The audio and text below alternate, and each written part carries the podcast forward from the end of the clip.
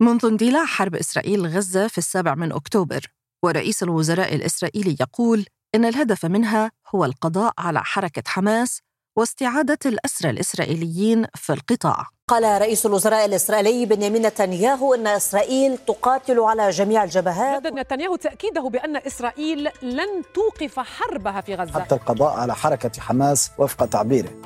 لكن وقبل أيام من دخول الحرب شهرها الرابع كشف نتنياهو في مؤتمر صحفي في الثلاثين من ديسمبر عن هدف جديد يتعلق بغزة ציר פילדלפי, או יותר נכון הסוגר הדרומי, חייב להיות בידינו, חייב להיות סגור. ברור שכל הסדר אחר לא יבטיח את הפירוז שאנחנו רוצים וחייבים... يقول نتنياهو إن محور فيلادلفيا بين قطاع غزة ومصر يجب أن يكون تحت سيطرة إسرائيلية ويجب إغلاقه لضمان نزع السلاح من قطاع غزة. ليس بإمكانية إسرائيل أن تترك هذا المحور مفتوح لمواصلة تهريب الأسلحة إلى غزة. هذا المحور يقع ضمن منطقة عازلة على الحدود بين سيناء وغزة أنشئت بموجب اتفاقية السلام بين مصر وإسرائيل والمعروفة باتفاقية كامب ديفيد. إسرائيل ملهاش حق أنها تحط فيه أي قوات مدرعة أو قوات رئيسية فما هو محور فيلادلفيا؟ ولماذا تريد إسرائيل أن يكون تحت سيطرتها؟ أنا أريج البكار وهذا بودكاست زوايا من سوا بودكاست عندما وقعت مصر وإسرائيل اتفاقية كامب ديفيد للسلام عام 1979 أنشأ البلدان شريطاً عازلاً على طول الحدود بينهما كما تم تقسيم سيناء والحدود بموجب الاتفاقية إلى أربع مناطق ألف وباء وجيم ودال. المنطقة دال هي المنطقة التي تقع ضمنها الحدود بين مصر وقطاع غزة وتعرف باسم محور فيلادلفيا أو محور صلاح الدين. محور صلاح الدين عبارة عن طريق موجود شرق الحدود الدولية بين فلسطين المحتلة أو إسرائيل وبين جمهورية مصر العربية. هذا الخبير الاستراتيجي والمستشار في أكاديمية ناصر العسكرية التابعة للجيش المصري اللواء نصر سالم. طوله 14 كيلو متر من البحر المتوسط وحتى نهاية حدود قطاع غزة في منطقة كرم أبو سالم. هذا المحور داخل ضمن أراضي الفلسطينية في قطاع غزة اللي بيسيطر عليه الفلسطينيين في غزة وإسرائيل كدولة احتلال كانت بتسيطر عليه قبل ما تتركه وتخلي قطاع غزة من جانب واحد عام 2005 قبل الانسحاب الإسرائيلي من غزة كانت اتفاقية كام ديفيد تسمح بتواجد قوة إسرائيلية محدودة في محور فيلادلفيا تتكون من أربع كتائب مشاة ومنشآتها العسكرية وتحصينات ميدانية ومراقبي الأمم المتحدة. لكن الوضع تغير بعد ذلك. إسرائيل التي كانت تحتل قطاع غزة منذ عام 1967 انسحبت في عام 2005 من دون تنسيق مع الجانب الفلسطيني فيما عرف حينها بخطة فك الارتباط.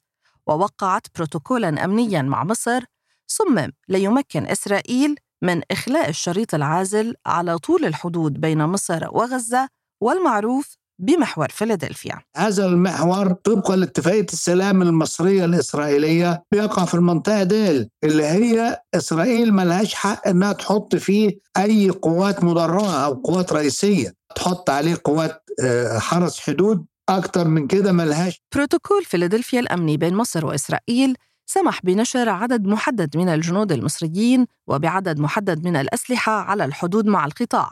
هذا البروتوكول لا يلغي أو يعدل اتفاقية السلام التي تحد من الوجود العسكري للجانبين في هذه المنطقة. وتضمن تفاهمات عدة أبرزها نشر قوات مصرية على الحدود الفاصلة مع القطاع مهمتها الأساسية حفظ الأمن ومنع عمليات التسلل والتهريب عبر المحور.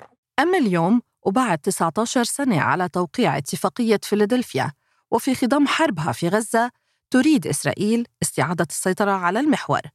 هذا المحلل في مركز القدس للشؤون العربية يوني بن منحيم. هذا موضوع حساس جدا من ناحية عسكرية وناحية أمنية لأن لا تستطيع إسرائيل إسكات حكم حركة حماس وتدمير البنية العسكرية التحتية وهذا المحور هو مفتوح وحماس تستطيع أن تستورد الأسلحة من سيناء باستمرار ولذلك من المهم جدا إغلاق هذه الأنفاق والسيطرة على هذا المحور. إسرائيل تقول إن محور فيلادلفيا ومنذ سيطرة حماس على قطاع غزة في عام 2007 أصبح طريقا رئيسيا لتهريب الأسلحة إلى قطاع غزة. عدد الأنفاق بين مصر وغزة أخذ بالازدياد في عام 2008 وبحسب وكالة رويترز كان المهربون والمسلحون الفلسطينيون يستخدمون هذه الأنفاق لتفادي حصار اقتصادي إسرائيلي وإدخال الأسلحة إلى القطاع.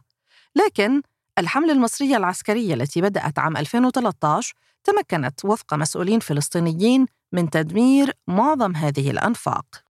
صحيح كانت هناك عملية عسكرية واسعة النطاق إلى مصر في 2014 ولكن المعلومات الاستخباراتية الموجودة لدى إسرائيل بأن منذ هذه السنة حتى اليوم قام نشيطو حماس بحفر أنفاق جديدة من تحت هذا المحور وأيضا يتم تهريب الأسلحة عن طريق معبر رفح نفسه حسب الادعاء الإسرائيلي الأسلحة تمر من تحت الأرض وفوق الأرض.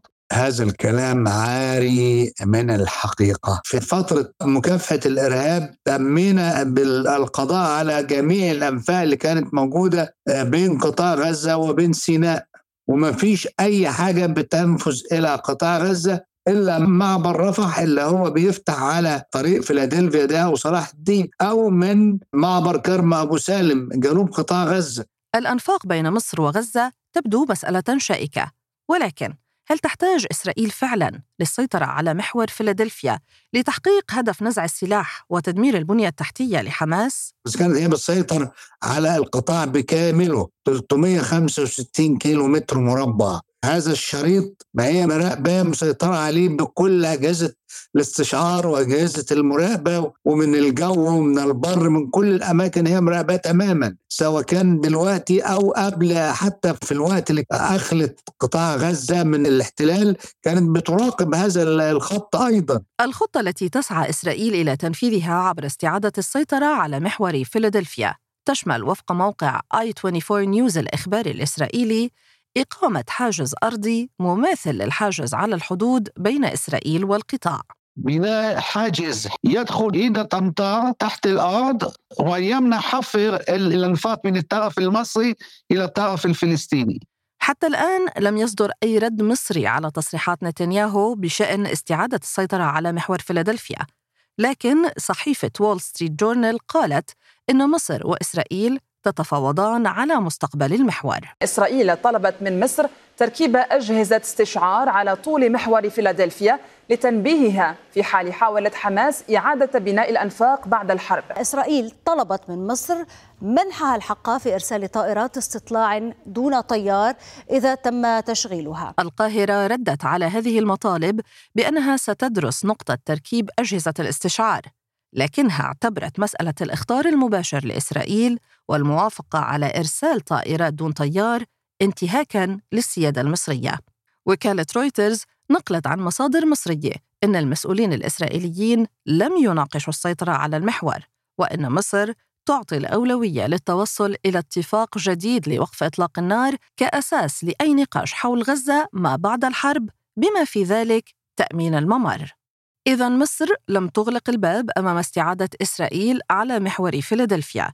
أنا متأكد بأن مصر تفهم الموقف الإسرائيلي وفي نهاية المطاف من حق إسرائيل أن تستولي على الجانب الفلسطيني لهذا المحور ليس على الجانب المصري لأن على الجانب الفلسطيني اليوم تسيطر حركة حماس وإسرائيل تستطيع أن تعمل ذلك بدون أي مساس بالجنود المصريين. إحنا ليس بحاجة لتوكيل بروتوكولات يعني بكفي التفاهم الأمني. ولكن في حال وافقت القاهرة هل يمكن لأي تغيير في الواقع القائم في محور فيلادلفيا أن يهدد اتفاقية السلام مع مصر؟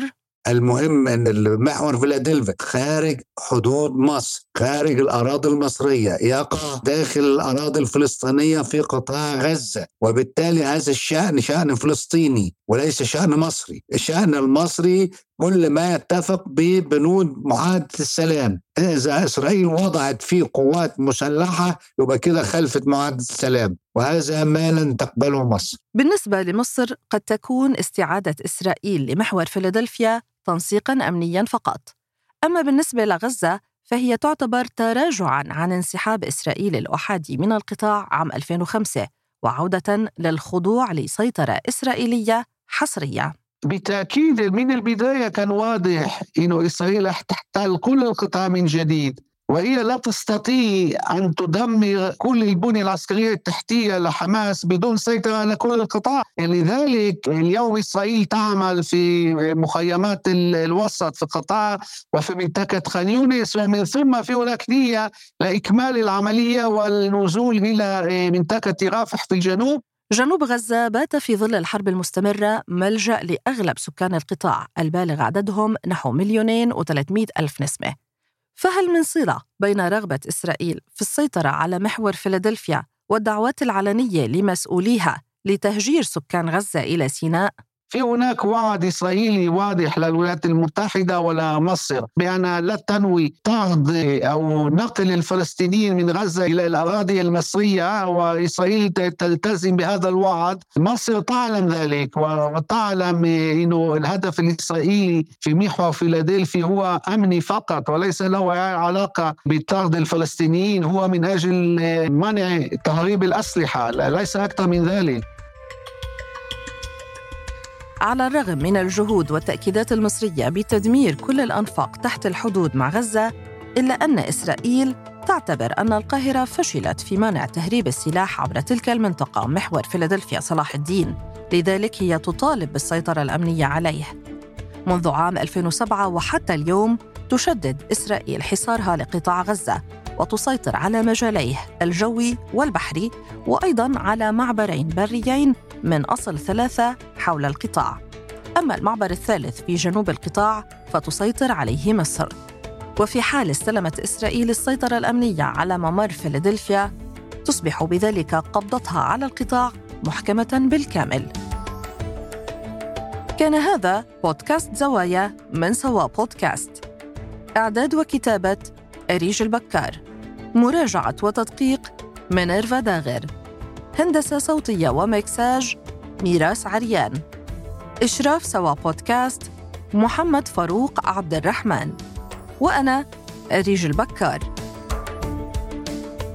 إذا أعجبكم ما نقدمه الرجاء الاشتراك وتقييم الحلقات على منصات الاستماع للبودكاست. وارسلوا لنا تعليقاتكم واقتراحاتكم على منصات التواصل الاجتماعي.